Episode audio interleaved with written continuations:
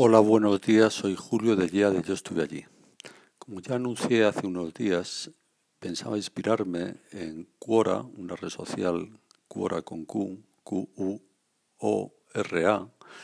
que está planteada a base de preguntas, como más o menos indica su nombre. Encontré una pregunta que me ha suscitado interés, que es la siguiente. ¿Qué es la cosa más surrealista que te ha sucedido y ahí las distintas personas pues cuentan sus experiencias. Encontró la de un usuario que cuenta tres historias que le han sucedido en Suiza. Voy a leer solo una, la segunda, que aparte de ser, digamos, espero entretenida, puede dar pie a que pensemos en situaciones surrealistas que merezca la pena compartir aquí en Ancor. Empiezo y leo. Estoy trabajando en Basilea, en la plaza central, en un evento. Descubrimos que el maletín con toda la música para el evento había quedado en mi auto, que quedó en la oficina a varios kilómetros de distancia. Me prestan un auto y salgo a buscarlo raudamente. Año 2000, ningún auto tiene GPS y Suiza no se caracteriza por tener ciudades con manzanas o cuadras como en Latinoamérica. Me pierdo intentando encontrar la salida hacia la autopista. Veo a una mujer en un auto y le pido ayuda. Me dice que no me preocupe, que solo la siga a ella. Hacemos todo un recorrido, llegamos a una intersección con una calle principal, se baja de su auto, viene a mi ventanilla y me explica muy amablemente que ella debe doblar en otra dirección, pero que yo siga unos carteles amarillos que me señala. Detrás nuestro hay varios autos. El semáforo está ya en verde hace rato. Yo nervioso porque estábamos deteniendo el tránsito, lo que para mí parecía una eternidad, pero para mi sorpresa, ni un solo conductor utilizó su bocina ni una sola vez. La mujer saluda amablemente, sigue en su dirección y yo sigo los carteles que me indica para finalmente dar con el acceso a la autopista mientras nuevamente me quedaba enormemente sorprendido con la amabilidad, el respeto y la tranquilidad de los suizos. Hasta aquí la historia que está etiquetada o bajo la pregunta mm, situaciones surrealistas.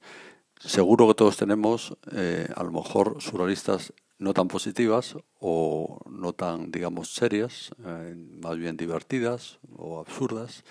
Bueno, pues si a alguno se le ocurre algo y que merezca la pena eh, compartir, pues aquí estamos. Muchas gracias, un abrazo. Hola Julio, soy Sansa de Ya Te Digo, ¿qué tal? ¿Cómo estás? Pues mira, de situaciones surrealistas, la verdad es que yo creo que podía tener una cuanta una colección interesante, pero no ahora mismo no me acuerdo de muchas, solo me viene a la cabeza una que además no viví yo, que vivió mi mujer. En un vuelo en Estados Unidos, de una parte de Estados Unidos a otra, no interesa tampoco los lugares en cuestión. Se acerca la azafata cuando está sirviendo los cafés y todo lo demás y pregunta qué quieren. Preguntan, pues imaginemos que ya pide café y entonces la azafata pregunta sugar, milk y entonces ella dice sugar, ya que dice what y bueno y se pasa un rato así y ella diciendo sugar, ya que ella what y al final acaba diciendo ah sugar. Es decir, que tenía algún problema de pronunciación. Ahora te lo acabo de contar.